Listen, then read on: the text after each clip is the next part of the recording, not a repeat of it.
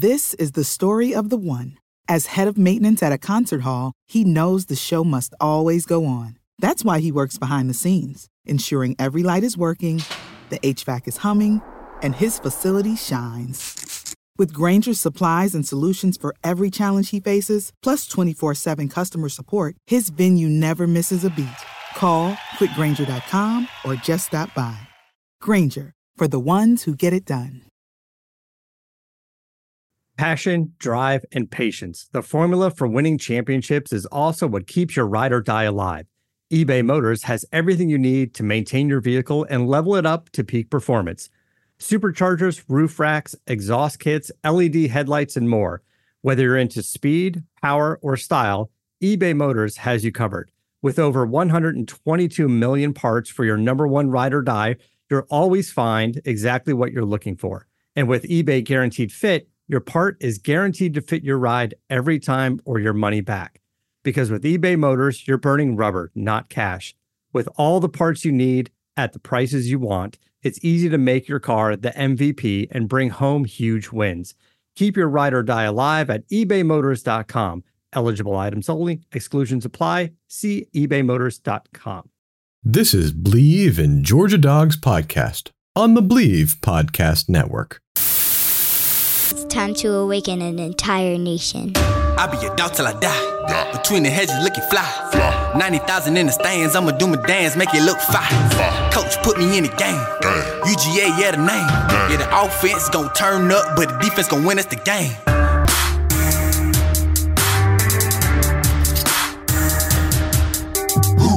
Here's your host, Corey Burton. Welcome into another hunkered down Monday version of the Believe in Georgia Dogs podcast. I'm your host, Corey Burton. Joining me is the host from Believe in Vanderbilt Football and uh, soon to be uh, Believe in Badger Football. And uh, a couple things coming down the line. Uh, maybe some things, some big things in the works. But Matthew Perkins, how you doing, man? I'm good, Coach. I'm good. Thanks for having me here today. And uh, other big news, Coach, the show that you and I have been on together now for more th- for we're in our sixth season of the Illegal Motion College Football Podcast. We just got picked up by the Believe Network there as well. So we are very excited to announce that uh, we're Believe men, my friend. We, we we're really believing. We're believers. All right, so you can find me in two places now, but on social media, on this show, you can find me at Believe in Dogs on Instagram, Twitter, and Facebook, all the same, uh, the same handle. Matt, where can we find your shows? And where can we find Illegal Motion? Uh, you can find our. Sh- uh, you can find us at Illegal Motion Pod on Twitter. You can uh, at illegal underscore motion. You can find facebook.com slash illegal motion podcast. You can find me also at uh, at Believe in Vandy on all those social medias, facebook.com slash Believe in Vandy. You can find my personal Twitter at at underscore perco underscore. Um, but that is mostly just me being really giddy about being a member of go. Bills Mafia. So um, that's not really a college football. That's just me being uh, an unabashedly and very excited Buffalo Bills fan. For the first time, I've had this kind of excitement in my professional football fandom since uh, I don't know, since Jim Kelly and Thurman Thomas were in the backfield for my uh, beloved yes, Buffalo Bills. yes, that's. Uh, I mean, you- you got you got quite the tradition. Uh, it's a unique tradition, I should say. Um, have you? Uh, Some would say a tradition unlike any other. that's the Masters on CBS. All right. Have you have you elbow dropped through a table yet, though? Dude, I've been doing that since I was in diapers. There you go. Huck, Huck did that the other day. So I mean, I, I'm not surprised at all, dude. He he is uh, he should he is actually like a uh, he'd be a perfect member of Bills Mafia because he is completely impervious to pain. exactly, he, he he's going to be a uh, he's going to be a famous member of the Bills Mafia because he's going to be the uh, grand champion of American Ninja Warrior. He might be the host of it here pretty soon. But um, I- I've I've never seen somebody uh, be able to climb so many different things. It, it's unreal. So um, very very dangerous activities, but. Um, the show is brought to you by betonline.ag. The wait is finally over. Football is back. You might not be at the game this year, but you can still be in on the action at BetOnline. The the spreads last week were crazy, but a lot of them hit. Did you uh, did you play the Vandy line?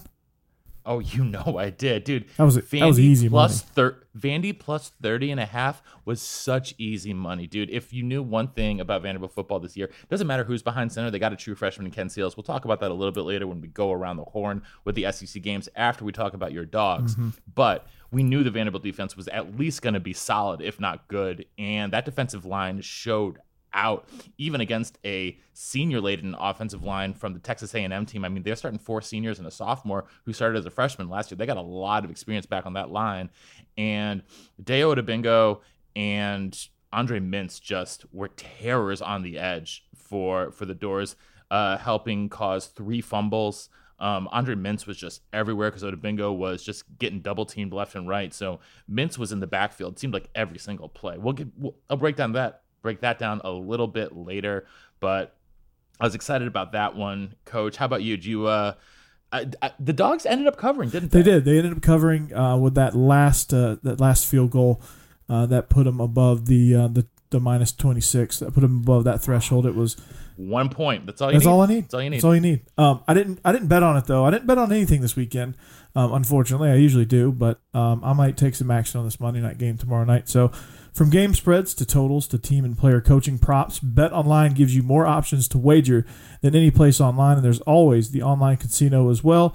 It never closes. So head to betonline.ag today and take advantage of all the great sign-up bonuses. Again, that's betonline.ag and sign up today. Bet Online, your online sports book experts. Well, Matt, uh, some good news. Um, Israel, Israel Troop uh, might be joining us here in a little bit. He is uh, right. speaking of kids. He is um, he's putting he he he quoted me as saying, uh, "I'm putting thing one and thing two down. Um, they're off All the right. chain." So you, you know, I it, know it how that- happens. It happens. I know how that goes. Um, you know, yeah, I've been there. absolutely, absolutely.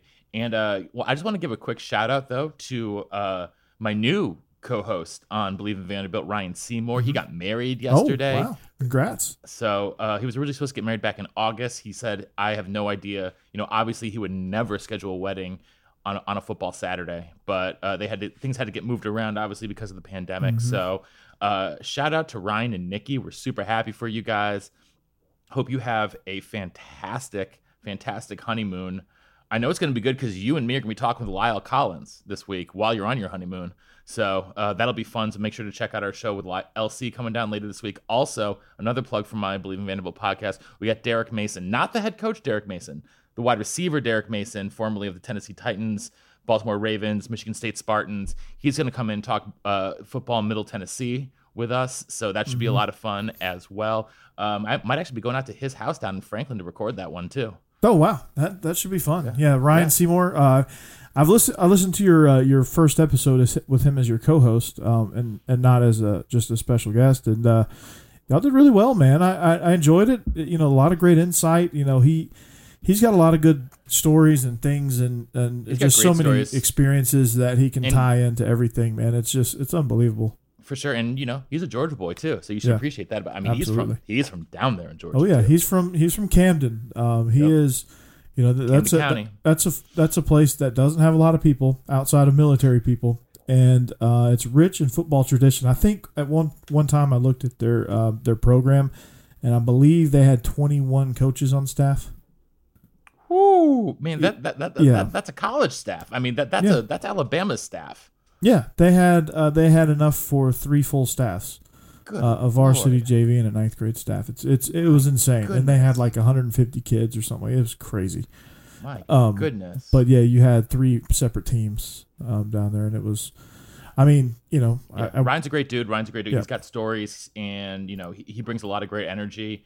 Uh, coach like you, uh, he can talk for hours. With if you just say, "So how you doing today?" and it's a it's, it's a two and a half hour long conversation. So I really Yeah. appreciate that about him. Yeah. Uh, so yeah. Anyway, let's talk about those dogs, man. Yeah, You man. were- Uh, I mean, Um, I, I, I was, I was, I was, you know, clicking in between that and all the Mm-hmm. other SEC games. We'll talk about those in a little bit. But man, uh, two different teams showed up in the first half and the second half. yeah. Well, the defense they they got off the bus and they were on time to the game. I think the offense was running a little bit late, um, but I mean, you know, it was something that you expect um, a first game to be, and and you know, unfortunately, had to be against a conference opponent. Uh, that those are the type of games that you know you you play against Austin Peay or you know, whatever FCS school that you kick off your season with, and, and you make all those mistakes. You know, you have uh, mistakes that, you know, route busts, uh, you know, assignment busts that were that were in there, and, and that led to, to bad plays, negative plays, and then you had 13 penalties in the first half, and then uh, you throw in a turnover. And uh, any sort of uh, special teams momentum you possibly got uh, was also called back. I think there was a couple big returns that were that were called back due to holds. Um, and uh, you know, of course, you throw in a few of the questionable calls in there too. Um, that that you're just like, well, what the hell are you doing? Um, so it, it was it was an extremely extremely ugly first half. D'Wan Mathis struggled, not all his fault. Yeah, let's talk about that a little bit more, though, Coach. I mean, Yeah. they pulled him for Stetson Bennett. We'll talk about Stetson here in a minute, I'm sure. But you know, D'Wan Mathis, redshirt freshman, right? He's not a true freshman; he's a redshirt Yeah, freshman. redshirt. And, you know, obviously there'd been a lot of quarterback questions for this dogs team throughout camp. First was Jamie Newman, then there's no Jamie Newman, then there's JT Daniels, and there's not JT Daniels. And so it did seem like a little bit out of, especially as not as a dog insider, like a little bit out of left field when two weeks ago you're finding out that Mathis is going to be the starter. I'm like, this dude's not even on my radar. Yeah. But, you know, you know, going back, looking at a little bit of his high school tape, you know, obviously a dual threat guy who can make some action, uh, you know, do some stuff with his legs. But even then, like I felt like he couldn't even even do that this week and keep them in it that way. So what happened? You know, wh- why? What was the biggest reason that he, you know, I guess didn't live up to the billing that you would have hoped he would have? he lost confidence. Uh, I think a few things went went poorly early on, and, and uh, he just lost confidence, and, he got the yips, and he just couldn't he just couldn't get himself back together, you know. And and and you you hate to see it, but you know it's it's common amongst. Uh, you know, new starters, uh, redshirt freshmen, freshmen. You know, even I've even seen uh, fifth year seniors starting for the first time uh, go through this type of thing, and and and you usually you wait to see if they're going to pull themselves out of it. And D'Wan never. It just kept getting worse for him because he just. I, I guess he was pressing too hard and he kept compounding mistakes. Uh, the bad snap or the snap that went right through his hands actually wasn't a bad snap, but it just went right through his hands. Uh, I think that was kind of the the the moment where you're like, man, this moment's way too big for him right now. Um, you know, Stetson is a little bit calmer. He's been in that situation before. He's played against, uh, you know, even as a walk on when he came in as a freshman as a walk on before he transferred to JUCO and came back on scholarship. Uh, even then, it was, you know, he wa- he was going up against one of the best defenses ever to step foot at UGA uh, back when, when he was going up against that national championship team, and uh, he was always the scout team quarterback. So it just it just seemed like Stetson was a little bit calmer. He had a little bit more poise about him, and, and the team seemed to to feed off of that energy, and, and that's why you kind of saw him being able to lead the lead the troops. Now whether he can do that full time, I don't know, but uh, D'Wan, you know, I hope at some point he does get his confidence back. I, I don't know when that will be or if that will be. That was one of those he just it just looked like it was deer in the headlights type deal, and and uh, it just seems like he could he couldn't make any throws. He was unsettled in the pocket. He uh, there was one play where he broke he broke contain and was running for the first down and stepped out a yard short. Just stuff like that that you could tell he wasn't. I don't want to say he wasn't focused. He was definitely focused, but you could tell like the moment was was getting to him a little bit, and, and he was pressing, and he was just just making unforced errors based on just the how, how the moment was too big for him, and and uh, you know, you saw in that first series where um, they flared out James Cook, and he he kind of he kind of uh, he kind of glance faked and then ran a quarterback draw and just glided through the defense for like 15 yards. Got called back for holding, and I, I felt like he wasn't the same since. Yeah, man. Yeah. Well, I, at least your defense came to play. Oh, yeah. and I mean, especially there, like the pick six in the second half was really just like that. That that's when you knew, okay, yeah, the dogs are going to run away with it. Pardon me. But even then, man, th- there were some guys out there. There were some newcomers out there you hadn't seen a lot of the last couple of years who were, you know, really, really notable. Uh, one guy, obviously, that jumped off the page to me was Nolan Smith. Oh, I yeah. mean, obviously, five star recruit from two years from the class of 2019. Man, he looked. I mean, we saw him a little bit last year, but he looked like a man on a mission. Yeah, he was. I mean, he, you could see it towards the tail end of last year. I mean, he played well over 100 snaps a, a year ago. It wasn't technically a starter, but um, you know, he, he's a guy that just can do a lot of different things. I mean, you saw why he was the number one defensive recruit in the country. um, coming out of IMG. Just, I mean, just a, an absolute stud. Has a knack for the ball. Has a knack for the big play, and uh, just just impressive all around. You know, just getting after the quarterback and just he's going to be he's going to be the leader of that defensive front. I think Monty Rice had a tremendous game. Um, I, I thought I, I wish I could have seen a little bit more out of Azeez Ojulari, but I mean it, was kind of tough to tell if he had a good game because Nolan Smith was all over the place. All, all you saw was four. All you saw was twenty five. All you saw was 17 mm-hmm. Nakobe Dean, holy cow! Nakobe Dean was everywhere. Talk talk about a newcomer. Uh, he didn't Yeah, play as much sure. as Nolan did, um, but that guy was sideline to sideline. I mean, there was I think there was a couple of plays where uh, Rakeem Boyd had kind of gotten the edge and was starting to kind of make his way towards the towards the first down, and, and Nakobe Dean was there to eat him up and uh, stop him for a minimal gain instead of what would have been a uh, 8, 9, 10, 12 yard uh, 12 yard gain uh, for Boyd. And so just, I mean, outside of three plays, Matt, I thought the defense was stifling, brilliant, tough. I mean, it, if it's got to feel good to know you got Richard LeCounte back Oh there my still god, too. yeah. I mean, just He's a savior, man. He, y- y- y'all are lucky. I mean, because Yeah. the biggest thing, I mean, obviously, like we're getting Vandy a little bit. Y'all have some speed on the back Mm-hmm. end of your defense. That is the thing that Vandy's defense is missing this year. Like, Yeah. they Vandy's defensive, like their, you know, their, their front four, you know, whether they're whether they're playing three or four down linemen, it doesn't Mm-hmm. matter. Like, they're stuck, like they're solid up front, man. They were slow on the back end, that's how they got burned. But man, I felt like you guys have the exact opposite thing. Like you guys have so much speed there on the back end. Uh-huh. I mean, LeCounte, you know, he's always there. He's always running around. But you know, I just felt like, ev- it's instincts for him. yeah, man, he's just he's a beast too. He, he's a beast. I, lo- I, I love seeing it. So I mean, outside of the, the the one touchdown they had was was, uh, was on Richard. I think he bit up on play action, and the guy got behind him, and uh, he just couldn't recover. But other than that, I mean, I thought he played brilliantly. Uh, you know, obviously the pick and uh, Eric Stokes played tremendously. Um, he had he had a pass interference, but I mean, what corner doesn't get a pass interference every once in a while? But um, you know, I thought DJ Daniel played really well. I thought he was good, and I thought Tyrique Stevenson, Mark Webb were really good in those nickel and, and uh, star roles. I thought uh, Lewis Cine, I, you know, I was expecting a little bit more out of him, but you know, I, I guess he was he was kind of like Ojulari, probably overshadowed, probably made more plays than I realized.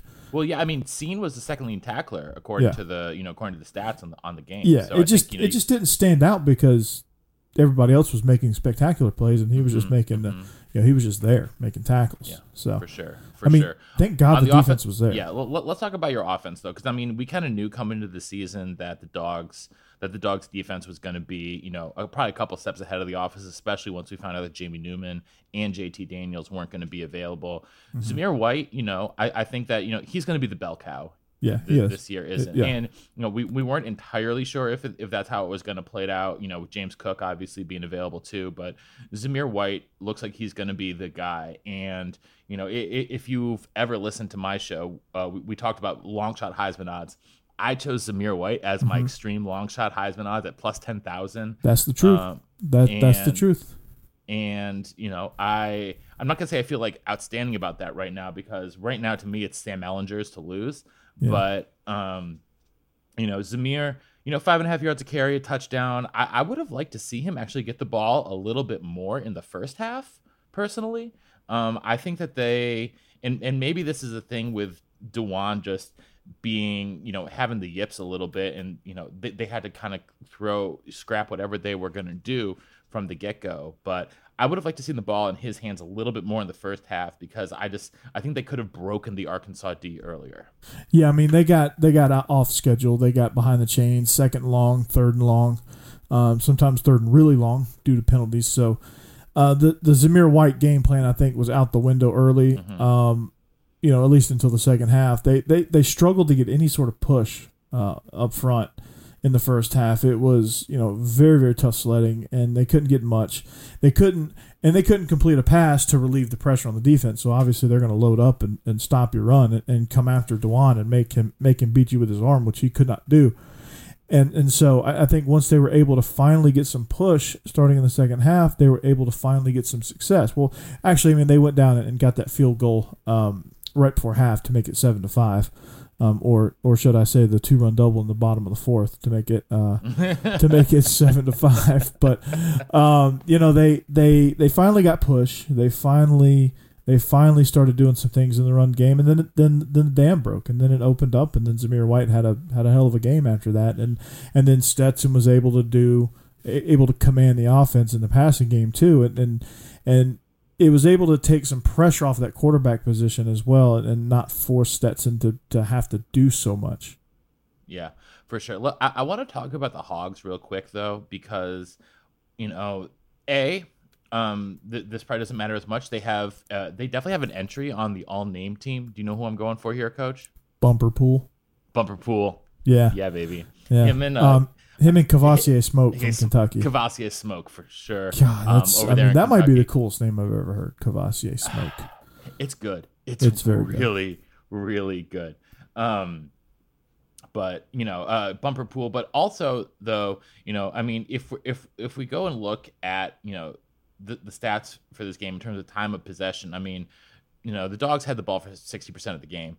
And whi- which means that Arkansas defense was out there a lot, and you know there there were some guys on that defense that really really balled out, including Bumper Pool um, Bumper Pool, Grant Morgan, and Dorian Gerald. Dorian Gerald was, um, you know, I, I felt like Dorian Gerald for them had uh, was about as disruptive as anyone on that team. You know, getting into the backfield and making plays in the backfield. But um, you know, was there anyone for you uh, on Arkansas? You know, on on the offensive side of the ball that you know surprised you?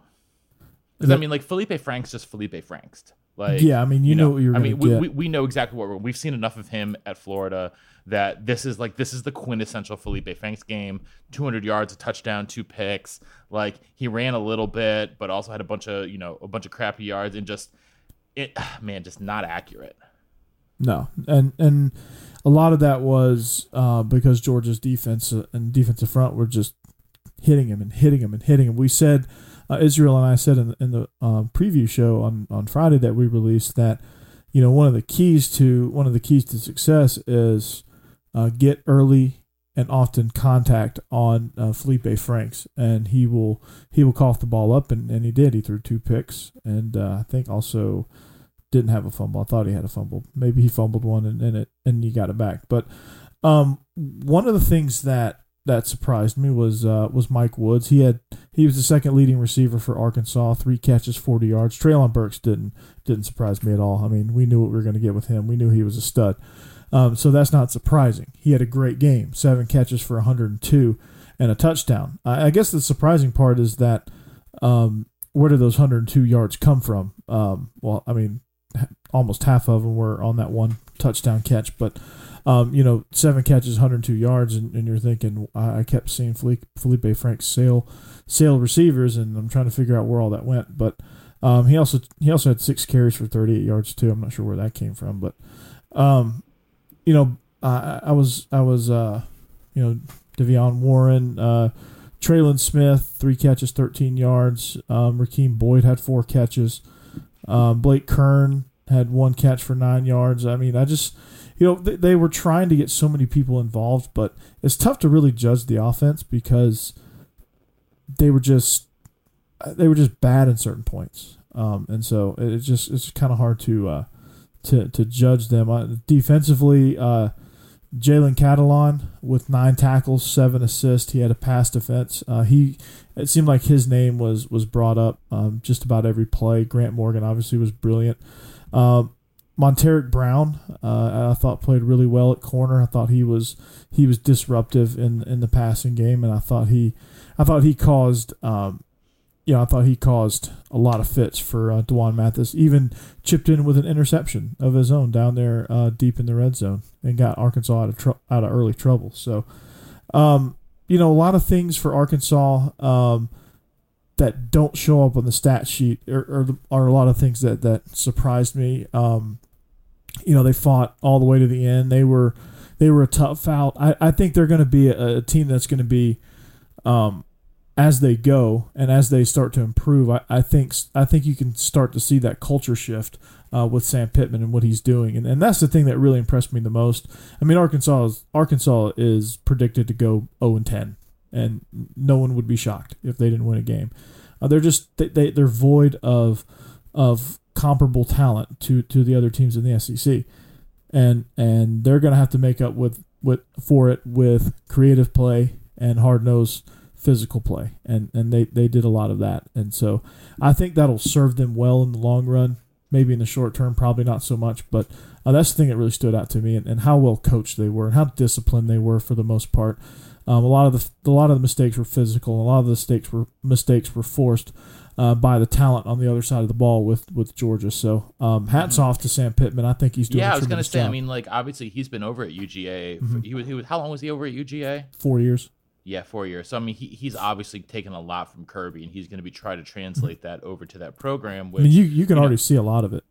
Yeah, for sure. I mean, they when has Arkansas been the most successful? When they've been a super physical team, right? When they've just been when they've tried to outmuscle. So like when, when we think of the, the best Arkansas teams over the past twenty years, you know, it's those Darren McFadden teams, right? Yeah, it was Houston Nutt. I think was, was Yeah. the head coach for Yeah, it's for, Houston. It, for it, it's. Houston Nutt, and they're you know the first couple of years un, uh, under our old friend Bert Bielema. Uh-huh. And Oh, yeah. um, yeah, yes, I know his name is Brett. Don't don't at me, bro. But it's you know Arkansas as- fans are grumbling right now as they listen to this. Well, you know, but on top of that, for those of you who don't know, I am a Badger alum, and I have a deep-seated disdain for Burt Bielema, and we don't call him by his first name, his real first name, because of that.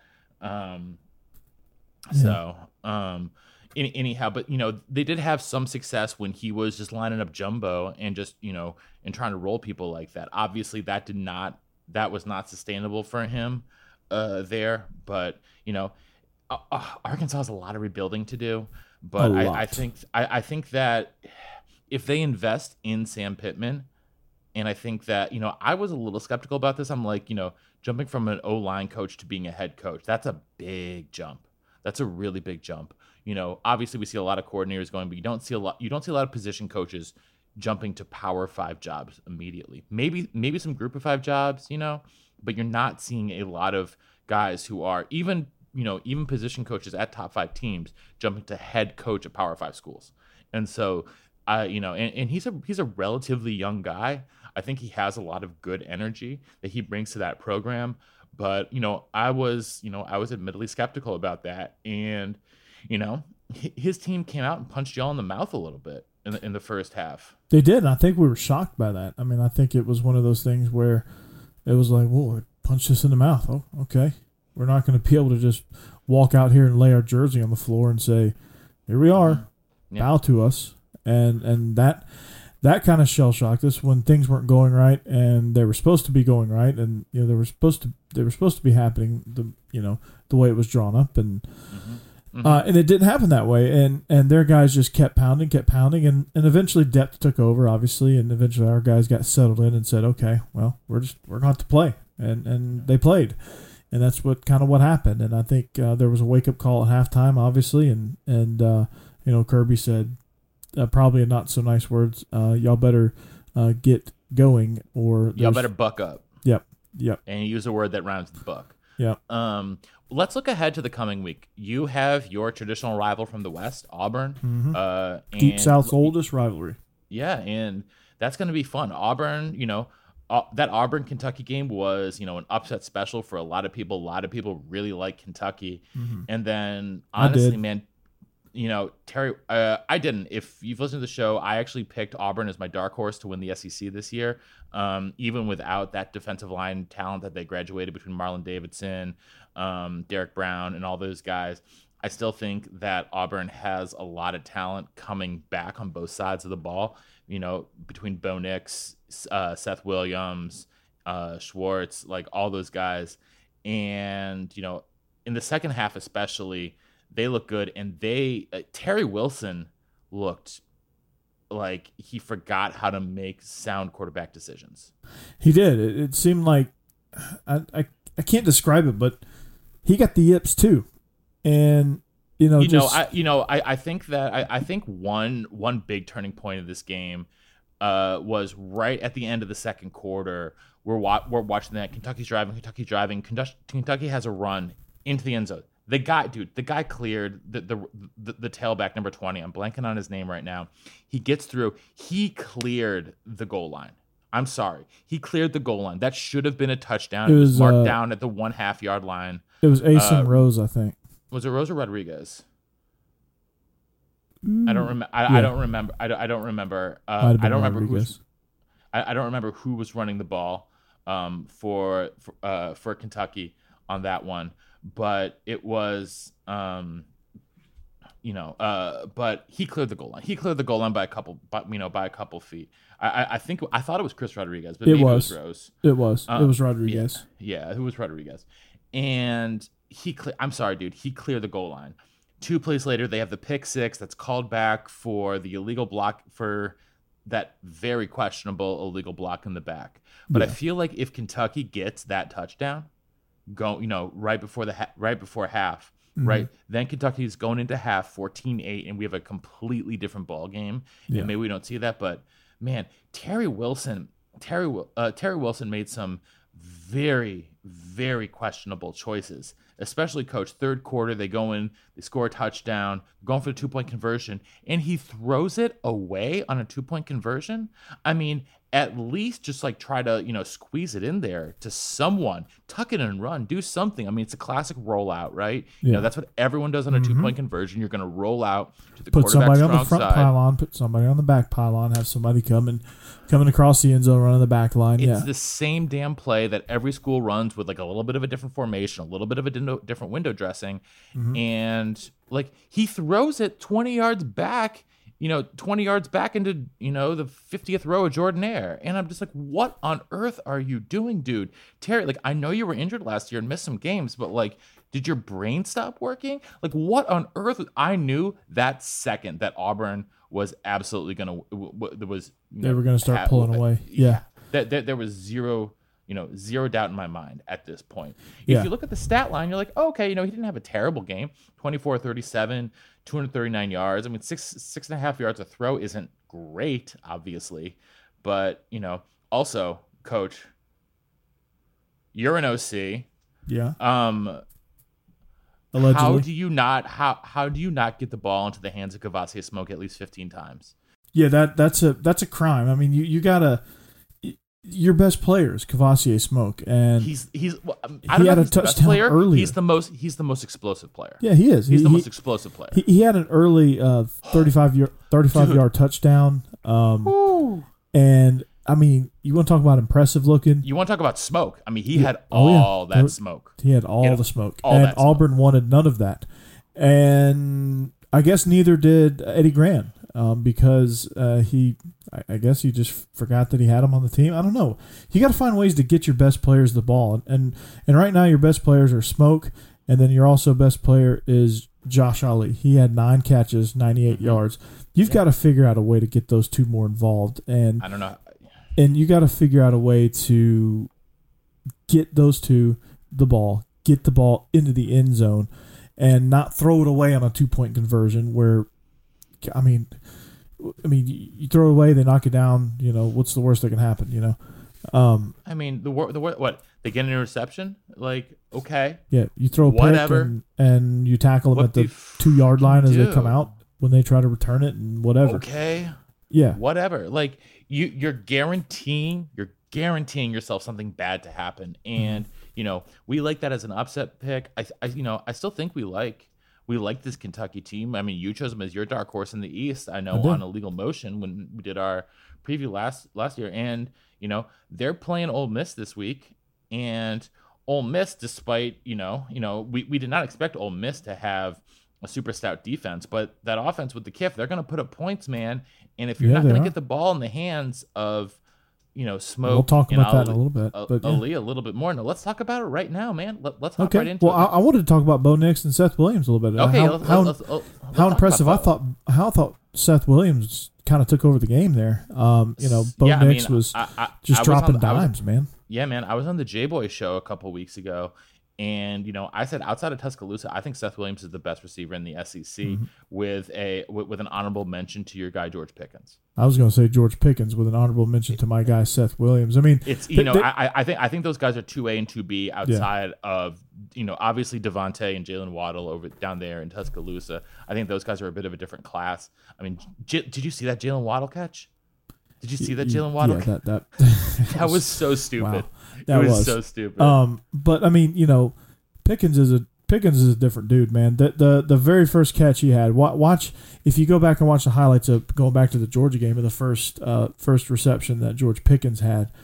Um, you don't see a whole lot of receivers do that. He he reached out, caught it with his hands as he was being pulled backwards, and just kept it in his hands all the way down. And the guy just had no chance of getting it. But Seth Williams, man, you know he Dude, he's such a big body, man. He's Yeah. such a big body. He move. He's the way he silky moves, yeah, he's very it's smooth. just like it's just like you know, you know, a, lot of these bigger guys. You see someone like a, like a Tee Higgins, right? Yeah. You see someone like a, like a Boyd. I'm, I'm just thinking of these Clemson receivers that are like all like six four. Dude, he's that same size, but he moves. Like I feel like a lot of those dudes that are that size, like those six four, six five, like big. I mean, even with like someone like an AJ Green, right?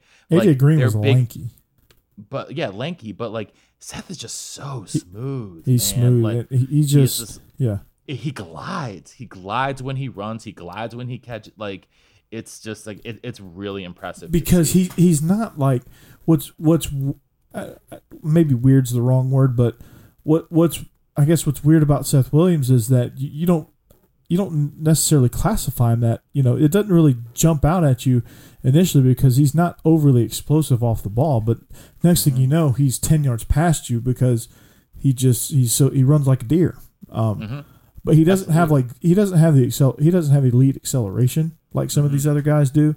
Um, but he runs great routes. He uh, He when he gets to top, his top speed is is as good as anybody else's. He's great with the ball in the air, and he's great at finding space. And Bo Nix is great at getting him the ball in space. And so, a lot of the things that Seth Williams does really well will serve him well at the NFL level because at the NFL level everybody's good, and and Sure. Seth Williams has some of the things that will separate him from the just the just the other receivers that are practice squad guys and and guys that get cut.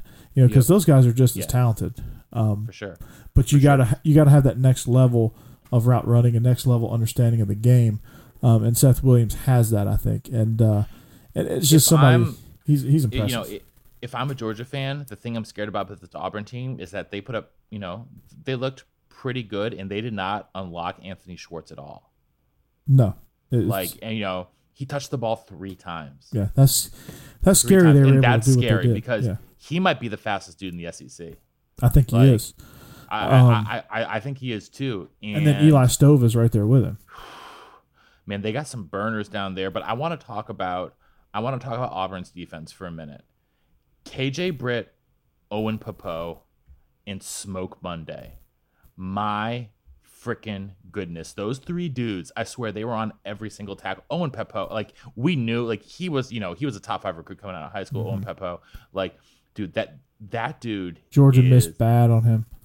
dude, I don't know how he's from Lawrenceville, man. Like that is, like how I don't know how y'all didn't get him, but man, can you imagine if y'all had both if if y'all had him and and and Nolan Smith together? Like that that is unstoppable. That would have been a scary defense. Um, I know. I mean, like y'all still have a good defense, but my God, like between Pappoe and Britt at the linebacker position, those two dudes are just like, like I'm, I'm terrified of their linebackers. I'm absolutely terrified of their linebackers. If I'm, if I'm looking into that, and you know, y'all got your work cut out for you next week.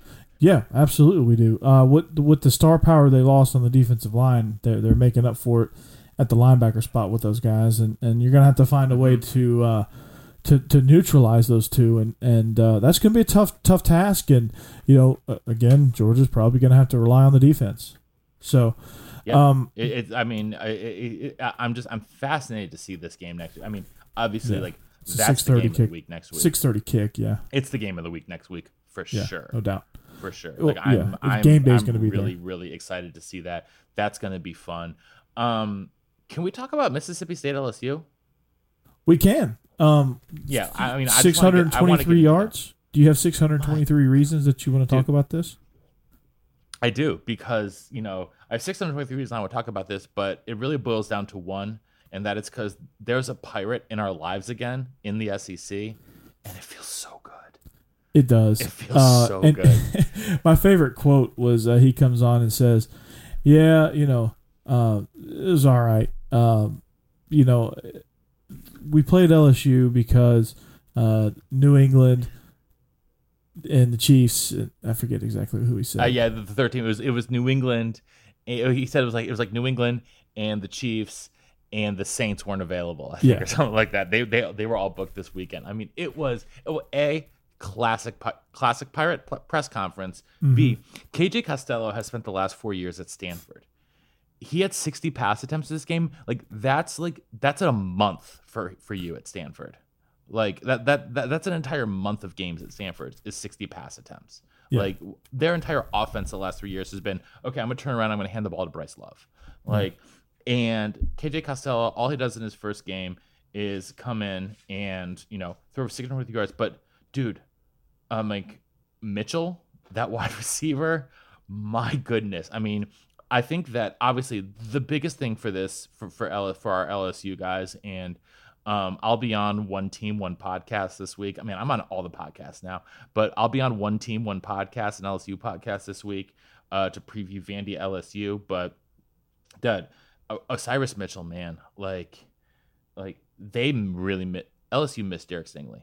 they really did. And, Uh, like it I don't was- know if that, was- I don't know what what it, I mean. It's not COVID related, obviously, so thank goodness, you know. And I hope he's not out for long because coaches, you know, like Stingley is, you know, one of my three favorite players in all of college football. Man, did they miss him because Osiris Mitchell ran ragged on these dudes. I mean, he was he, you know, what did he average? Twenty six yards a catch, I think. Yeah, I mean, yards it, to catch something like was that. Like it, yeah. it was silly. It was absolutely silly. And all they doing, they ran the same damn. I mean, this is so pirate. They ran the same damn play. All he would do is just they would just run two drags across the middle and you know get him confused, and he'd catch the ball eight yards downfield and turn. I mean, he had twenty yards to run every single damn. that is the uh, that is the air raid concept called Y cross. That yeah, is that's all. that it is day one. It, well, Yep. no, that's probably day two because day one is four verticals. But uh, day day two is the the Y cross where you have um, you have a sail concept on um, Mhm. one side, and then you have a your Y who's sitting at the slot here. He Mhm. runs his cross, and then you have a dig coming in behind Yeah. it. It's not. It's not. It's not exotic, man. No, it's really not Th- that exotic. And, and that's And- the, the air raid is built on uh, execution. It's built on um, not having to be precise. Um, Mhm. It's it's built on throwing to grass, finding space, throwing to space, and then just execution by repetition. And so, ob- so obviously, coach, this is going on while the Georgia game is going on. So you're, I, I know Mhm. you probably weren't as locked into it as I was, yeah, but like, you know, and our guy, our our, our favorite Tiger, Jacoby Stevens, he balled out. He balled. He was the only player on the LSU defense that came to play, because the rest of those dudes, like, first of all, Jacoby Stevens came in there, had uh, uh he had two fum uh two fumbles uh two he caused two fumbles recovered two fumbles. He had two sacks. He was everywhere. Nobody else on that defense showed up. And i don't like I, I don't know how that happens. I don't know how that happens for a team that's you know that is you know last year last year we saw lsu have you know we talked about this. I mean i think that was probably the second best team of the last 30 years in college football. Yeah, like you know Easily. you know it's them and that 2001 miami team. Those are 1a and 1b and i think that i think you know i give the nod to the 2001 miami team just because Mhm. they had like the amount of pro talent on that team is so silly is so silly. Yeah, but you know you know you know we, we knew they were going to come back down to earth. And we knew myles brennan is not joe burrow and we knew they were going to miss joe brady and that's what i really noticed they missed joe brady um myles brennan wasn't awful but he also wasn't like good If you know allow me to he- give you a baseball analogy here, he got um, sacked seven. Here's the thing: he got sacked seven times. He needs to get rid of the ball.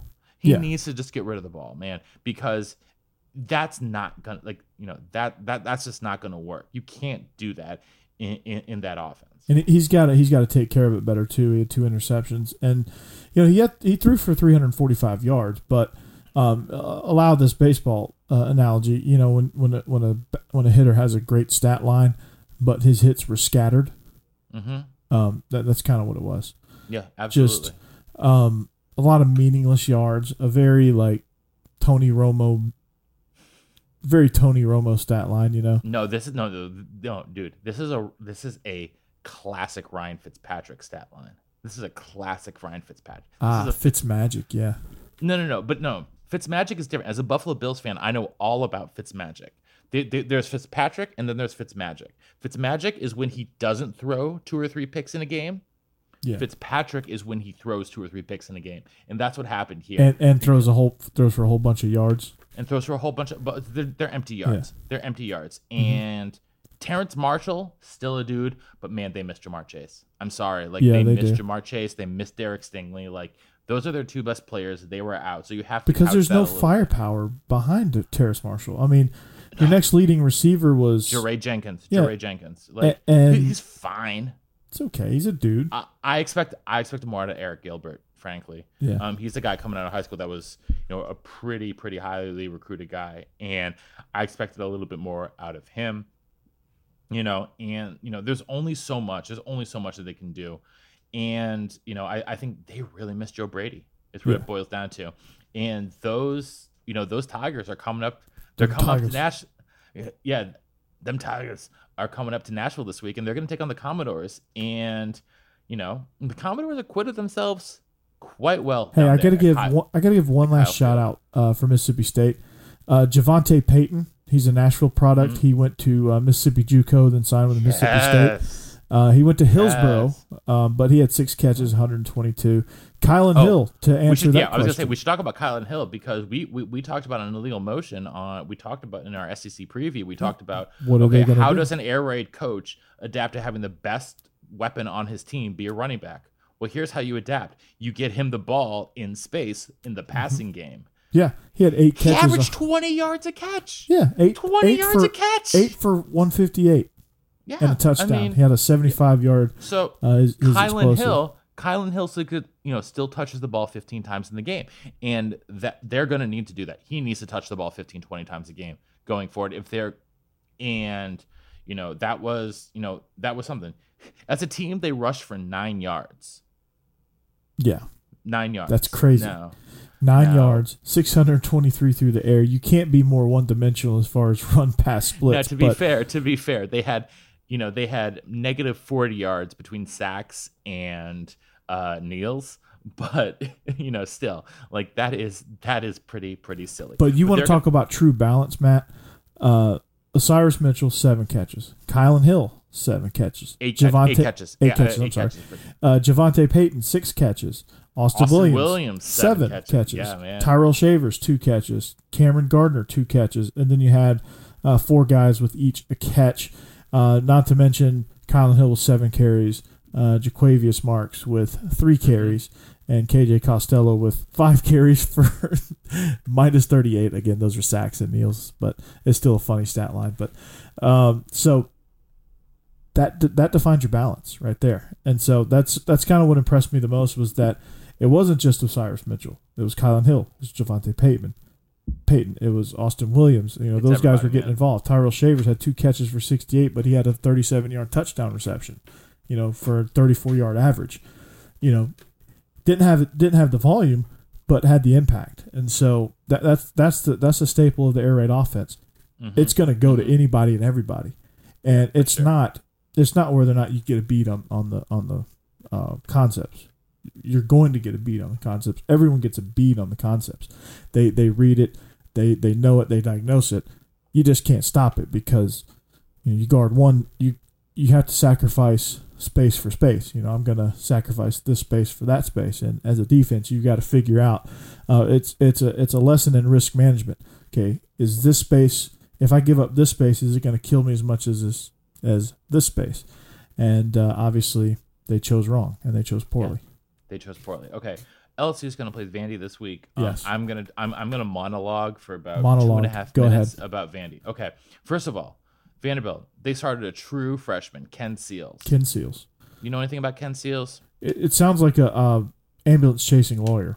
Okay, so Ken Seals, uh, aka West End Ken, aka Seals Team Six, um, true freshman, the third true freshman to start an opener for an SEC team in history. all he did was go 20 for 29. Now, um, he only threw for 150 yards, so you know we're, we're, we're just a tick over five yards per attempt. But Ken Seals was so freaking poised. He looked like a 26 year old out there. I mean, that's what everyone said. That's what Mason said after the game. And so, like, he comes out, he, you know, he comes out in this game and he is absolutely, you know, he, you know, he looked like he'd been just out there forever. And I was, I was adamant. I wanted Danny Clark. I want Danny Clark. I want Danny Clark to be the quarterback. I love Danny Clark. You know, he's a transfer. He was at Kentucky, went the JUCO route, comes into Vanderbilt. He's a big dude, 6'4, you know, 6'4, 235. Like he looks like an SEC quarterback. Big lefty, got a big arm. They go with the true freshman, man. And, you know, Ken Seals is maybe a buck 80 soaking wet. And I swear, dude, he lowered his shoulder a couple times on when they would the, the couple times that they, they they pulled the option run and he would and he and he held on to it and he was not afraid. Ken Seals was not afraid.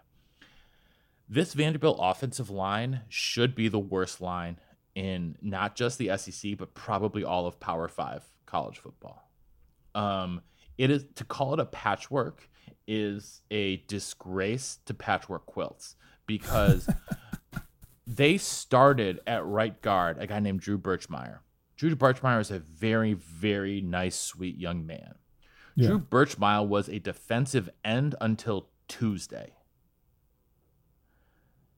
Drew wow. Birchmeier balled the flip out. You know, they did not, as a team. Say what you want to say, man. I'll just mark it as explicit. Okay. Okay. First of all, they didn't. Did they get a ton of you know uh, did they did they do a ton in the running game? No, they averaged less than three yards per carry. Um, Ja'Veon Marlow, Ja'Veon Marlow is a uh, you know is is a redshirt sophomore tailback, and you know he he came out and he played, but man, they, there were no holes. Anything like anything that they got on the ground was all because Marlow and Wakefield, uh, Jamauri Wakefield, were able to make plays for themselves because like while Ken Seals only got sacked twice, I mean, there were no holes available whatsoever. Whatsoever. But like I said, he only got sacked twice. They weren't making holes, but they also really weren't letting their dudes like get hit all that much. So yes, it was it was a slog in the run game. It was, you know, not the prettiest in the pass game. He threw for two interceptions, one not his fault in the least. Off the hands of the receiver, bounces like 30 yards up in the air. There were four different Texas A&M defensive backs who could have caught that for an interception. Not his fault at all. The other one, yeah, totally his fault. Um, well, actually, not even because Cam Johnson, the best receiver on Vanderbilt, um, Cam Johnson, the best receiver on Vanderbilt, ran the wrong route. He's supposed to run a post, and he ran a fly, and he ran a nine route. And Ken Seals throws the post, and the safety, you know, and, and the safety read it right. So, um, but do you know what I love about this coach? Do I love about this? This kid's a true freshman. Ken Seals a true freshman. After he throws that, he comes in, and he uh he go the, after he throws this after he throws this interception he goes on the bench. He goes up to Cam Johnson, the best receiver on team, the best offensive player they have, and he chews him out. He absolutely chews him out for run the wrong route. This is a true freshman in his first game, and he's wow. going up to the you know he's going up to like literally the best player on the offense and chewing him out for running the wrong route. Dude, this kid is a leader. I was I'm a skeptic. I'm not gonna lie. I was one of you know in in, in the Vanderbilt media world which isn't huge, not gonna lie. In the Vanderbilt media world, I might have been the single biggest Ken Seals skeptic. Dude, he showed like he showed me some stuff. He really showed some stuff. His pass, his touchdown pass to Amir Abdur Rahman, who, man, they are. That was uh, an absolute AKA, dime. It was a diamond. On top of that, like AKA too real Amir. Like I'm uh, like he's back. He was out injured last season that this receiving core I'm happy with. I'm very happy with this receiving core. And between Amir, Ben Bresnahan at tight end played a hell of a game. Ben Bresnahan played a hell of a game. He caught three balls, but he was basically an extra offensive lineman all day. Mm-hmm. Cam Johnson, Chris Pierce, Tyrell Alexander, you know, um, and we didn't even see Devin Boddie. And Devin Boddie's another guy who can really take the top off the defense. But man, Amir Abdur Rahman, they have they, have got some chemistry. I really like to see that. Um, but this Vanderbilt defense, my goodness, my goodness, they were everywhere. And hats off to to Dayo and t- hats off to Dayo Odeyingbo. Hats off to uh, to Andre Mintze, and hats off, Coach, to our guy, to our guy, Donovan Kaufman, the true Oh freshman. yeah, I was going to ask you about Donovan Kaufman. Donovan Kaufman, true freshman from Metairie, Louisiana. Balled Um, out, huh? Archbishop Rummel, um, you know, top 25 program in the nation.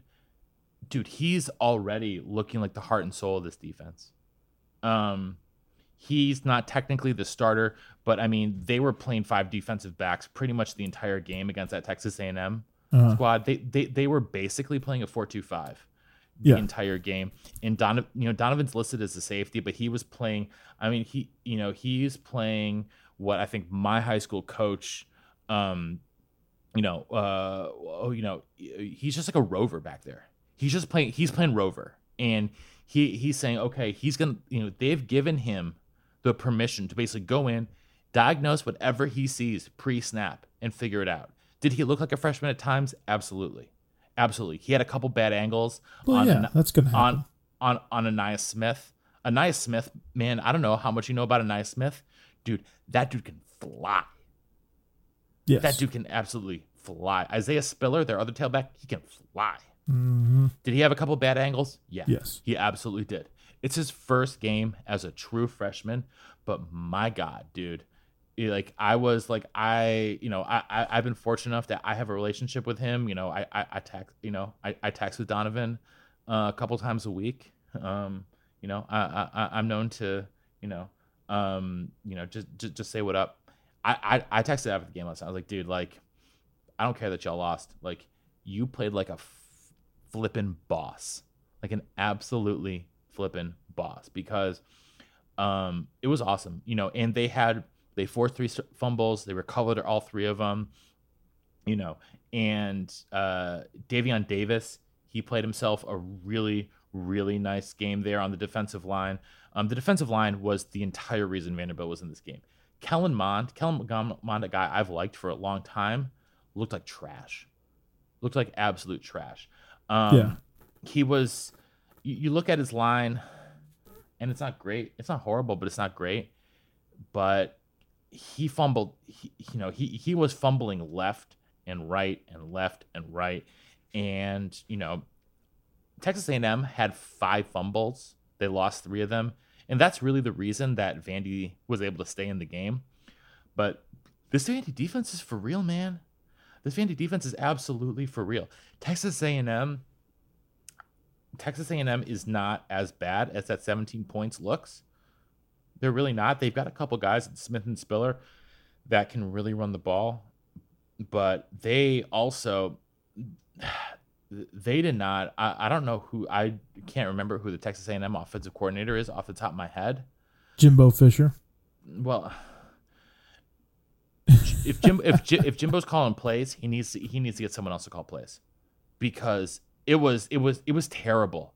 It was terrible. They should have, you know, there's a reason Texas A&M was a 30 point favorite, and you know the the Vandy defense just showed up and said, "We are not afraid. This is not your daddy's Vanderbilt team, my friend. This is absolutely not your daddy's Vanderbilt team." Uh, coach, your good friend, Coach Phillips over there at Vanderbilt, he's got to be proud of those boys he's been recruited. He's been recruiting. Yeah, he is. Uh, they- you know there he are is. some there are some dudes. They got some dudes. They got some dudes, and do not be do not be surprised when when, when this Vandy team go. You know, it, it wins three games this year, wins four games this year. Everyone's picking them to go zero and ten. They're not going zero and ten. I'm No, sorry. there's this no team way. is not going zero and ten. Um, they're beating Missouri. They're absolutely beating Missouri. Um, they're beating South Carolina. I'm calling it now, and they're Yeah. beating Tennessee. Um, Oh, okay. they're beating they- they- they're like beating it. Tennessee, and- and I think they're going to beat Ole Miss. I, before the year, I picked them to beat Mississippi State. They're not beating Mississippi State. I'm sorry. The biggest weakness on this defensive team is that, like, you know, I love Donovan. I love those defensive back. I love Dontye Carriere-Williams. Uh, you know, he's a guy that was at Wisconsin. Uh, went the Ju- then went the JUCO route, and he started at Wisconsin as a true freshman. Nobody plays at Wisconsin as a true freshman. I mean, nobody. Right. I mean, less than ten percent of guys who go into that program play as true freshmen everybody red shirts. He was a starting nickelback as a true freshman. Man, he I love Dontye, man, but man, he he had a couple plays that I, that I was just shaking my head on the couch, just being like, "Oh my god, dude, what are you at? What are you doing?" If you follow my Twitter feed, like first of all, like I, I was firing off tweets left and right. I think I put out more than hundred tweets during that game last night. Yeah, I saw that. Uh, I was like, oh wow, he's live tweeting. Okay. Yeah, dude, I, I was I, like, dude, I was calling you out. You you didn't call me back. We were both down seven five at halftime, which was which was interesting about this game. Yeah, I was Va- probably watching the back of my eyelids at that point, man. I Vanderbilt. Was, I was you know, exhausted. to did, say did Vanderbilt get a little bit lucky at times? Yeah, because the Well, Texas luck- A&M you have to be spe- lucky. Texas A&M special teams were genuinely atrocious. Yeah. Um, Vanderbilt gets the opening kick, comes out, gets a field goal on their first drive of the season. Hey, not bad. Vanderbilt scores on their first drive of the season, kicks off. Texas A&M guy fumbles it in the end zone like eight yards deep, and then picks it up and brings it out. So they start their first drive from like the twelve, you know. Then uh, a couple possessions later, Vanderbilt in the second quarter, Vanderbilt punts in the end zone.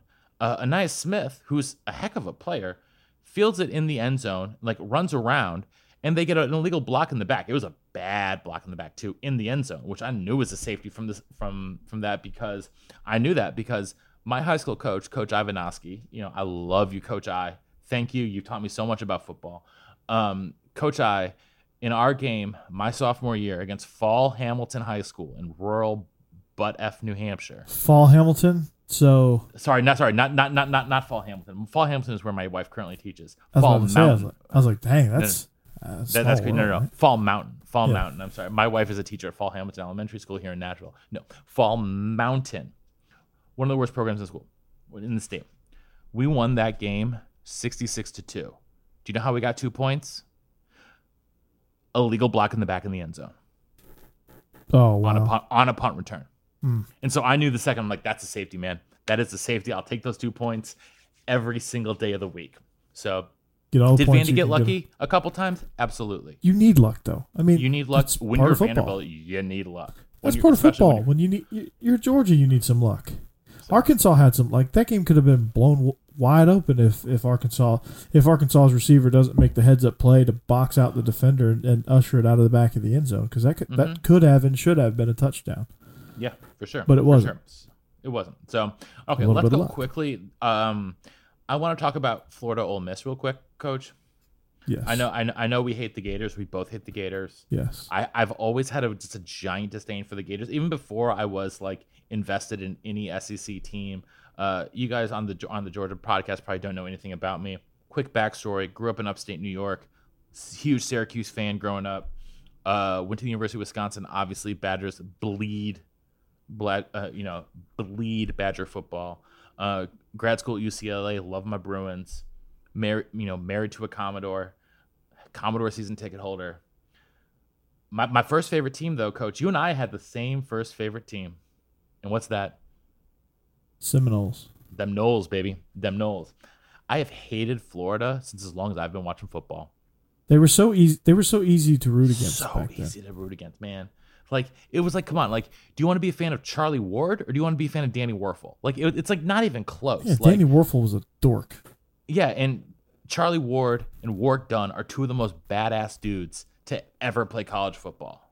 Yes. Like just okay like Warrick Dunn is like one of my heroes i love Warrick everything Warrick Dunn is as a football player and a man Yeah. and a man If you were to ask me in my lifetime, um, because I could, you know, obviously I could give you the standard. Well, uh, Herschel Walker is my favorite, but I never saw Herschel Walker play. no actually, i know i mean like saw what, what were you like, like like what like were you even like were you even born when herschel won the heisman i don't think so No, I wasn't. I was Yeah, born the no. next year, but he won it in Yeah, exactly. 1982. yeah and you were born in 83 i'm born in 85 so like you know you and i are basically the same age we're growing up you know those those first players remember prime time Yeah, and like, I, I, my first memory of prime time obviously is an Atlanta Falcon. So yeah exactly I don't, like I don't remember his Florida State days. yeah, I mean, neither do I. Like, I remember, like, I got into college football. My first Char- college football- because of Charlie Ward and Warrick Dunn. Yeah, my first Like, college those football were the memories. dudes that got me into college football. Yeah, we're that that '93 team. Th- That's That the, that's the team. first. That's the first season I actually remember watching college football. Same, Um, same. because I mean, when you're a little kid, you don't like you don't really watch No. the games. You know, I mean, we, I mean, we did in Western New York because, like, I, I watched pro football. I watched the Bills because it was the Bills, right? You know, we're going to the Super Bowl every year, so of course you watch the Bills. Like Sunday in Western New York was like, you know, that's all we had. Trust me. Yeah. When you live in Rochester, New York, where I lived, Buffalo, Syracuse, like that's all we had was the Buffalo Bills. So, you know, and well, we had Dominik Hasek on, on the Sabres, so we were pretty good there too. But you know, really, all we had was the Buffalo Bills. But man, I got I got into college football because of that '93 Noles team, man. Like, Yeah. holy moly! Like they're the reason I even like started to be interested in it. And then you know, it's like okay, Syracuse is like an hour away. You know, Donovan McNabb, Marvin Harrison. You know, those Syracuse teams, those were fun. But man, like the Noles were the reason I got into college football. Yeah, like Mm-hmm. and so it's easy to hate. It's easy to hate the Gators. And for you, obviously, it's a double hate now. Yeah, it's a double hate. I mean, my dad Um, yeah. played at Florida State. I grew up a fan of Florida State. Um, I could tell you everything you want to know about Florida State in the '90s. Um, and I could Oh, tell yeah, you, could too. and a lot of my good friends were too. Georgia fans, so I could tell you a lot about Georgia in the '90s. Um, Which is not as much. Which is not as much fun. no. And Ray Goff. Ray Goff. Uh, when Spurrier arrived at Florida, he, um, with whatever uh, losses he was mounting against Florida State, and he took it out on Georgia. Um, he dominated Georgia. Let's just say that. And so, um, you know, I, I think you ask a lot of Georgia fans, and it goes back to that streak of, um, I guess, in a 20 game stretch, Georgia had won four matchups with uh, with the Gators. So um, you you know the disdain there. So I really and I go I went to about nine uh, world's largest outdoor cocktail parties. So I have an extra even even extra layer of disdain and hatred towards towards that fan base because of the vile stuff that I saw. And I'm sure every fan base in the SEC has their share of vile stuff that that occurs and and that's okay. Um but uh, you know that and that gives other teams reason to hate Georgia. I imagine uh, we we have a chant that prides ourselves in being uh, drunk, obnoxious Georgia fans. So, I mean, I can't throw too many stones, but I can t- I can tell you about my personal experiences, and, and by far the worst fan base I've ever encountered was the University of Florida, not Georgia Tech, not LSU, not Clemson, not South Carolina, not Auburn. You see where I'm going with this? Not Tennessee, although it was close at Tennessee. Um, Tennessee's a close second at that. Um, it was Florida. So, um, for a while, I was like, "Oh wow, this game uh, with uh, with Ole Miss, man, this this is crazy." And and they came out. They had a similar quarterback battle, and what they did was they played. Well, they played two quarterbacks at the same time, and I thought that was really creative. They uh, they started with Matt Corral as the actual quarterback. They had John Rhys Plumlee um, come in as a receiver. He is the. Uh, I guess they've been watching too many Saints games. Uh, they had him playing the Taysom Hill role, and uh, you know one thing that you can say under Lane Kiffin that's not going to be a problem at Ole Miss is offense. Uh, right now they have depleted talent, and they they scored 35 on what a lot of people are saying is the favorite not only to win the East, but some are picking Florida to to win the conference.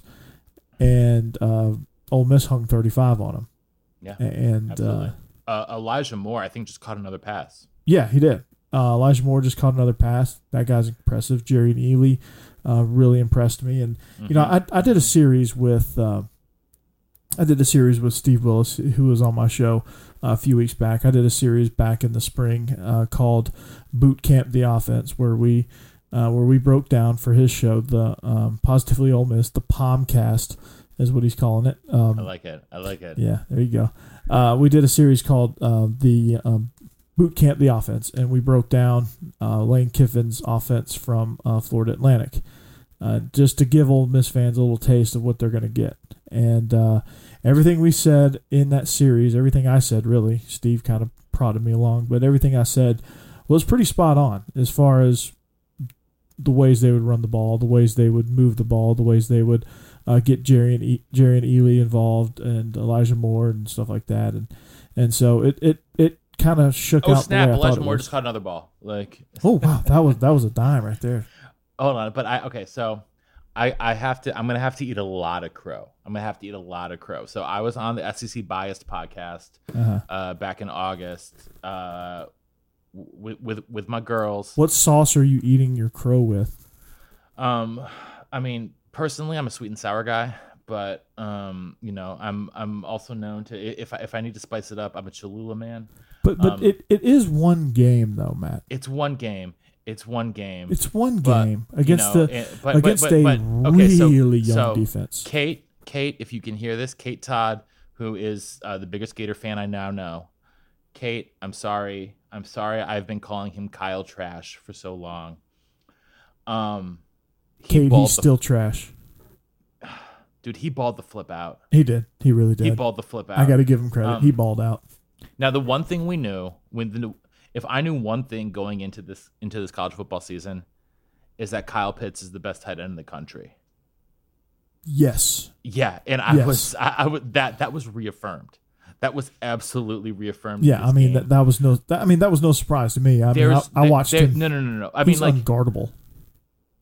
I did not expect eight catches for 170 yards and four one, not one, not two, not three, but four touchdowns. Like Yeah. The my flipping was goodness like a baller. he was like he is uncoverable like anyone out here saying like pat freiermuth from penn state or anyone else about tight end in the country no no no no i was texting with kate last night no i'm sorry like it is not that i i will have as i will slander kyle pitts but there will be no i'm sorry i will slander kyle trash there will be no kyle pitts slander in my in my presence because th- all that dude does is catch touchdowns and just body dudes. Mhm. Like he is, dude. He looked like freaking LeBron out there, man. Like it was, it was silly. It was absolutely silly. Um, Matt Corral though for Ole Miss, like he can I sling mean it. that. I mean he can sling it. I mean we saw that like we knew that in high school when he committed to USC, right? Yeah. So Like, the, the knew that in story high school. the story on Matt Corral is, um, you know, I, I think what has transitioned him from uh, the freshman Matt Corral uh, coming out of high school and Matt Corral now, uh, he has learned, I think, how to not only read a defense, but he's learned how to take care of the ball, make better throws, and, and his mechanics have gotten better. He's a lot smoother. He's a lot more poised in the pocket than he ever was. I think last Yeah. year he was very jittery when he got in for Ole Miss because I think he was trying to make the big play and Yeah. didn't let the game come to him. And I, And I, I- I thought he made a lot of mistakes that way. And I think the thing, I think the thing about him is like John Rhys Plumlee is an athlete. Matt Corral's a quarterback, and I, I think that's the difference. Last year, you saw that, like you saw that in Ole Miss's offense last year. That John Rhys Plumlee is far and away the, the superior athlete at quarterback. He's a football player. He's he's He is a Hill. football player. I mean, Thanks, Coach Gruden. He's Taysom Hill 2.0. yeah, But, exactly. Um, he- like here's that. the number that I, I got to work on my Gruden though. Here's the here's the number that impresses me: twelve point seven yards per attempt. He's a Good football player, man. Um, The football player. He's. I mean, I, I can't. I got to work on. I. I, I can't yeah, do I, it. I can't do. I mean, you know, I, Yeah. I, I, I give the, I give the worst flippant impressions that uh, Uh-uh. of anyone I know, but um, th- and- he's a ball player, twe- man. 12 and a half yards Yeah, per attempt it's crazy, man. per no, no not per completion per, Per attempt. attempt. Th- Those numbers are absolutely so. Dude, the state of Mississippi, man, the state of Mississippi is between the Pirate, the Kiff, and Primetime. My goodness. They're gonna be my- fun to watch. They may not be playing be much to play. defense. All we got, all we need, like all we need now. I mean, heck, even the dude now who's the interim at Southern Miss, they're looking Yeah. all right too. They're looking Yeah, all right too. They're- So he, he's he's settling in, man. We talked Okay. about him on the show when we made our spread picks, but All right, we got we, we got two more games in the SEC. Alabama, Missouri, Alabama, Missouri. There's not much to talk about. yeah, here. it's Bama's Alabama. Bama. Uh, Missouri scored 19 points, but all in garbage time. Like Yeah, I mean Bam, Like, the- Bama's I mean, Bama. you know, Bama's backups were sitting during that. Like you know, Bama's Bama. we knew Jaylen nothing. Waddle. I, I learned We know we nothing. I learned nothing about Alabama in that game. except that uh, they knew they knew how to get to the stadium and they knew what a football was. Yeah, And I mean, come. It's, It's just a machine at this point, man. It It's really silly. is. It's so silly. It's ridiculous. Uh, but let's let, let, let's talk about um let's talk about cocky and the Vols because that was a back and forth. That was fun. Um, you know, you and I both have a lot of disdain for that hideous shade of orange. Yeah, Um, I, I think uh, I think your boy uh, Zach called that team out east. that team out east, and that's what I will continue to refer them in. That team out east because, you know, they won. Um, obviously, I was rooting for South Carolina in this game just because I I, I hope that team out east never wins a game again. Yeah, But um, you know, you know, and you know, for those of you who don't know, I'm not necessarily uh, I am not a born and bred SEC guy, and I've never quite understood like the the SEC SEC SEC thing. Like, no, I don't want other SEC teams to I do hate well. that. I I'm full sorry, disclosure, like- I hate that. Okay, thank you, I thank you, hate coach. that. Like, like you don't, coach. Like, you don't want to see Florida do well. You No. don't want to see Tennessee do well. You don't No. want to see South Carolina do well. You don't want to, you know, you don't want to see Auburn like, you know, like succeed. Like, I root, you know, obviously I root for Vanderbilt. I'm a season ticket holder. I, you know, I root for you, coach. So I root for the dogs. Absolutely. You know, Yeah, now there's teams I want to have succeed because some of Yeah, my good friends are like, Absolutely. Absolutely. You know, like I, I have a weird soft spot for Kentucky football, not Kentucky basketball, but Kentucky football because I like Mark Stoops. I think really Yeah. what it boils down to, I like Mark Stoops. yeah, I, But, do. I like Mark know, Stoops and- and, I like I like Derek Mason. I, I root for programs. I root for coaches, and if I if I have kids at different programs, I'll, I'll root for Mm-hmm. Yeah, them. But for sure, for sure. Like I am I'll, never like, we'll, going like, to we'll- go. Like, we'll root- SEC. I'm not that guy. we'll root for Jacoby, right down Yeah. Mm-hmm. at you know down at LSU. You know, we'll, you know, I wasn't I'll rooting root- for him uh, in the SEC championship. though. no, you're not rooting for LSU, but you know you'll root for him down at LSU. Yeah. Mhm. You'll root for you know. I have I, I have a I have a bunch of friends that went to Mizzou, so like I you know I, I always have like a little bit of a soft spot for Mizzou, Mm-hmm. but a like to me that's still not a, like it doesn't feel like an SEC team, man. Mizzou will doesn't. never Mizzou will never feel like Texas A&M feels like way more like an SEC team than Mizzou does. Mizzou will never feel like an SEC team to me, no matter what. No, they got to Um, get a big, massive stadium, which I think they're working on. But um, yeah, I mean. I, I don't get it, man. whatever. Let's talk about this game though, because you know Collin Hill, the you know the Colorado State transfer, basically Yeah. he's like you know he he came along with Bobo. Run the damn ball, Bobo. Man, Um, bo- bo- bo. um, one syllable. He yeah, was I can't do that. Yeah, You know he was he was okay. yeah, he was good. He was okay. He wasn't he wasn't great. Um, dude, I I I, I will never ever. ev- You, you could put a gun to my head and you can tell me I have to do this and I won't do it. I will never believe in Jarrett Guarantano. There is No. nothing on this earth that you could do to make me believe in Jarrett Guarantano. I mean, he's doing a slightly better job of taking care of the ball. Okay. Okay. slightly like, better. Um, he's a but good Ten- athlete, Tennessee squandered a two touchdown lead. Let's talk about that. Yeah. I mean, Um, and had to hold on because of a um, your life. egregious South Carolina mistake was the only thing that kept them alive. Otherwise, they were going down. Um, and that reminds me of uh, the NFL team that I like, the Atlanta Falcons, who have made it a I'm habit sorry. of blowing leads. I'm sorry, bro. Yeah, Dude, dude, he, Can I get? Is it too late to get on the Titans bandwagon? uh, dude, just come join me on the Bills, baby. Just come join Hey, me I on the got, Bills. I That's got all my I guy. Devin Singletary, You got you get you got Devin Singletary from FAU. Stefon Diggs. Stefon Diggs. I mean, we got we got all the John Brown, Cole Beasley, man. Josh Allen. Josh Allen is like, man, dude. I wish I I I, I was supposed to be. The doctors told me I was gonna be like Josh Allen size when I grew up. Like I was supposed to be like six five, six six. I only Yeah. hit like six two and a half, which I'm still at right now. I stopped growing. I was like twelve. yeah, Um, I, I'm in the same boat, except I didn't get to six two and a half. Like I thought it was gonna Um, be Shaq, dude. Like I, I was like five So eight in seventh grade. I'm like, dude, this is awesome. I'm Dude, gonna be I was- dude, enormous. I've been the same height since I was in seventh grade. I was like six, I was I was six two and a half in seventh grade, and I was like, dude, I'm gonna be like I'm gonna be the world's greatest like basketball player and discus thrower you've ever seen. I'm gonna be massive. No, sorry. Um, here's a couple things I will say from this game. You know, obviously I had my eye on this a little bit, but I, I still don't believe in Jarrett Guarantano. I never will. But the one guy that really showed out and impressed me in this game was Ty Chandler. Yeah, Um, I mean, the running back. again, I mean, not he can- surprised.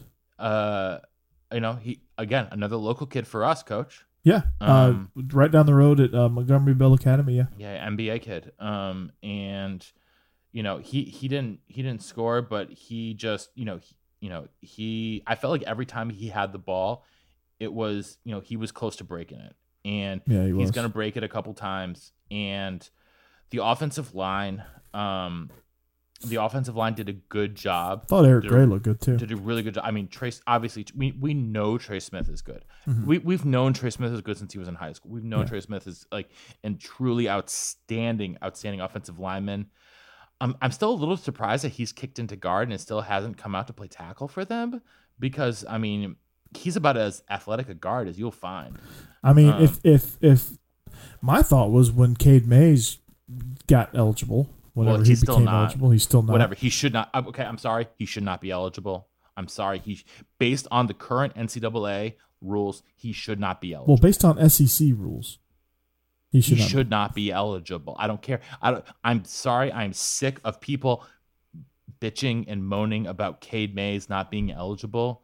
Insofar as I can tell, the, the the rules for transferring are: if you're a quarterback, you're eligible immediately. Otherwise, you have to sit a year. Yeah.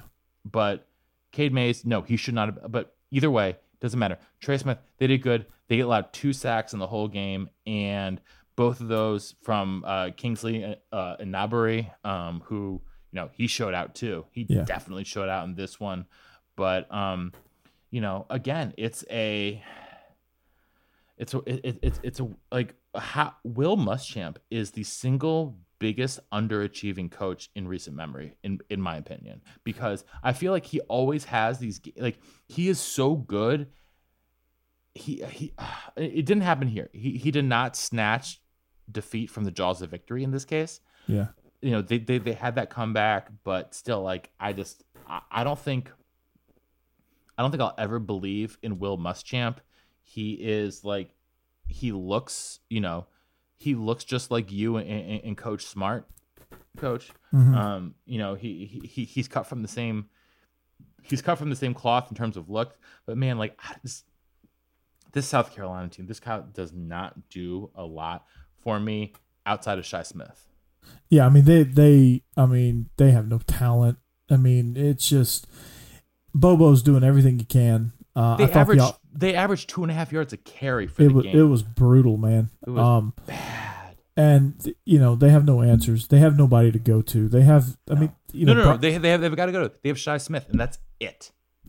that's uh, I essentially say that's nobody to go to because Oh, eventually that well is going to get shut down. You know, I mean, Um, he's something at least. He's yeah, something. something I guess. But you're an SEC team. You should have more than oh that's something. You should have more than You that. should. You should. You should have three or four guys that, you know, obviously one guy, you know, obviously you have your bell cow and obviously you have your guy and then you have other guys you can go to. Like, you know, you look at Vandy, you can list you can list three people, right? Oh That my would be viable options.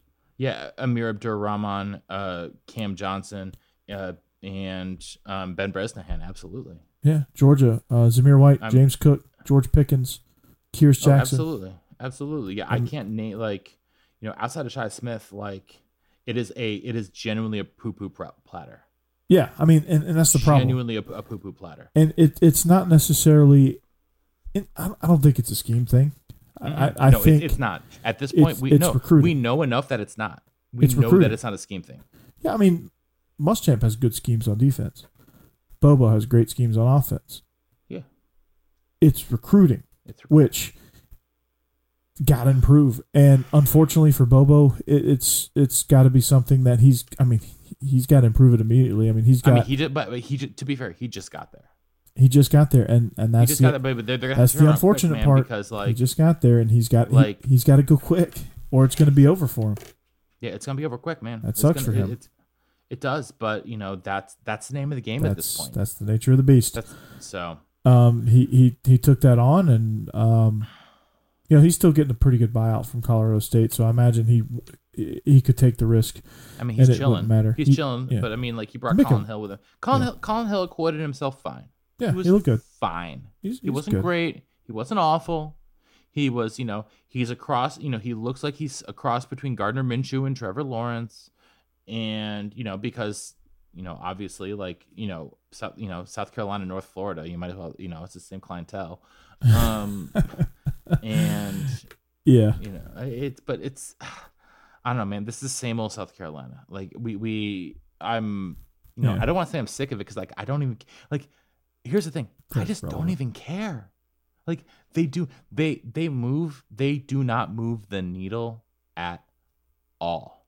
Not At in all. the least bit. And Georgia will find a way my to lose to cousin's my cousin's husband was a defensive line coach there for the last three years, and he left to go to Penn State for a reason.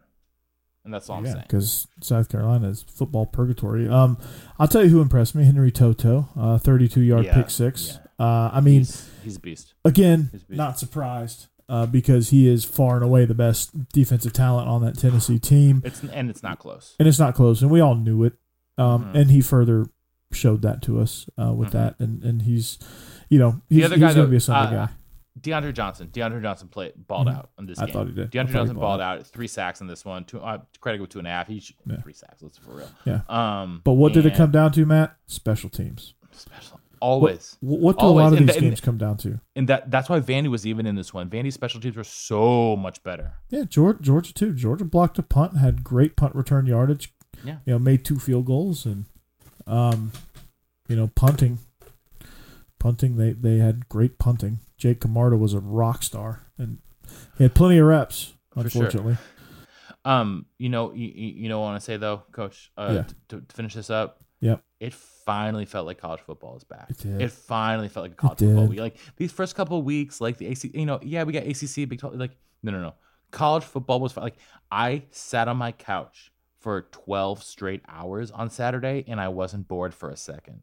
Yeah, no, like not at and all. it was just and it was just it was it felt so good it felt so good to be able to sit there and watch just even if the games weren't like the greatest you know these were none of these were like the great they, it was compelling football it was fun even outside of the sec man that texas texas tech game was flipping absurd miami oh, man dude D'Eriq King is a real deal. We'll talk about that on I. we know about D'Eriq King. We know. We, I mean, my God, but dude, I mean, does Mike Norvell even make it the season? You know what, Matt? We're gonna have to leave the audience on a cliffhanger. Listen to Illegal Motion uh, on the Believe Network. Yes, uh, now to- on to the Believe out. Network. Yeah, listen to it now on the Believe Network. So I can plug that now because we're on the Believe Network. It's, We're on the it's network, cross baby. promotion, We're on man. the network. Um, and so listen to what I have to say about some of the other conferences. Uh, if you want to draw, too. Me Uh, too. Un- unfortunately, not the Ivy League. My one of my specialties this year. Yeah. No Ivy League football of the year. That's a, that, that's a dang shame. But hey, you know Yeah. what, Coach? Yeah. You know what else? Big Ten's back in three and a half weeks. even better. Your Badgers. Um, so cool. So for uh, for Matthew Perkins uh, and the Believe in Vanderbilt football podcast, the Believe in Badgers football podcast, which is going to get a huge jump here in the next few weeks, Mm-hmm. and uh, for both of us on the Illegal Motion College Football podcast, you're going to have to tune into that. We are we are a ranked show, Matt. We are a Top ranked show seventy-five in the country. Episode Top- top- No, no, no, no, not in the country. In the universe. in the universe. We are a top seventy-five college football podcast in the universe. We're coming for that top spot. Um, yes, so you're gonna have to you're gonna have to tune in, find out what we got what we got on there. Okay, you're fired. So uh, for Matt, I'm uh, Corey Burton, and uh, Israel Troop's going to be joining me on the next episode. We're going to try to get Jason Campbell uh, to talk Auburn football, um, but we got a lot of good stuff for you guys. Again, want to thank our sponsor, BetOnline.ag. I might go check out some of that Monday Night Football action, and I might get Matt to help me on that Yeah. and talk to me about these first half odds because I I'm I'm totally clueless on that. So I'm killing Um, the first half, baby. follow the show Killing them. killing them. Follow the show at Believe in Dogs, Twitter, Facebook, Instagram. Uh, follow me at Coach Burton thirty six. Listen to the or rewind back to the beginning of the show. Follow uh, at underscore Perco underscore Underscore. At And- Believe in Vandy. and at Believe in Vandy uh, for him. at have- Illegal Motion At Pod. Illegal Motion, yes. Follow Yeah. all of that. Just all of it. Just just follow all of it. Like follow all it of all. You know, subscribe, rate, subscribe, rate, review, unsubscribe, resubscribe, re-rate, re-review every single time. Mm-hmm. Follow us. Smash that subscribe button. Smash yeah. that like button. You know what to do. Leave, leave us if that review, man. Heck yeah. Leave us that 5.0 rating. Mm-hmm. and make make believers out of our bosses. How about that? Well, are they our boss or our producers, whatever they're called? No, we're the producers. They're We're our the bosses. producers. They're the bosses. Okay, that works. I love it. All right, make them believers in us. All right. Yep. So, uh, for that, as always, until next time, go dogs.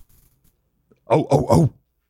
This is the story of the one. As head of maintenance at a concert hall, he knows the show must always go on. That's why he works behind the scenes, ensuring every light is working, the HVAC is humming, and his facility shines. With Grainger's supplies and solutions for every challenge he faces, plus 24 7 customer support, his venue never misses a beat. Call click grainger.com or just stop by. Grainger, for the ones who get it done. You know, when you're listening to a true crime story that has an unbelievable plot twist that makes you stop in your tracks? That's what our podcast, People Are the Worst, brings you with each episode. I'm Rachel. And I'm Rebecca. We're identical twins who love true crime cases that make you say, didn't see that coming, and we hate the people responsible for them. Listen to People Are the Worst now on Apple, Spotify, or wherever you get your podcasts.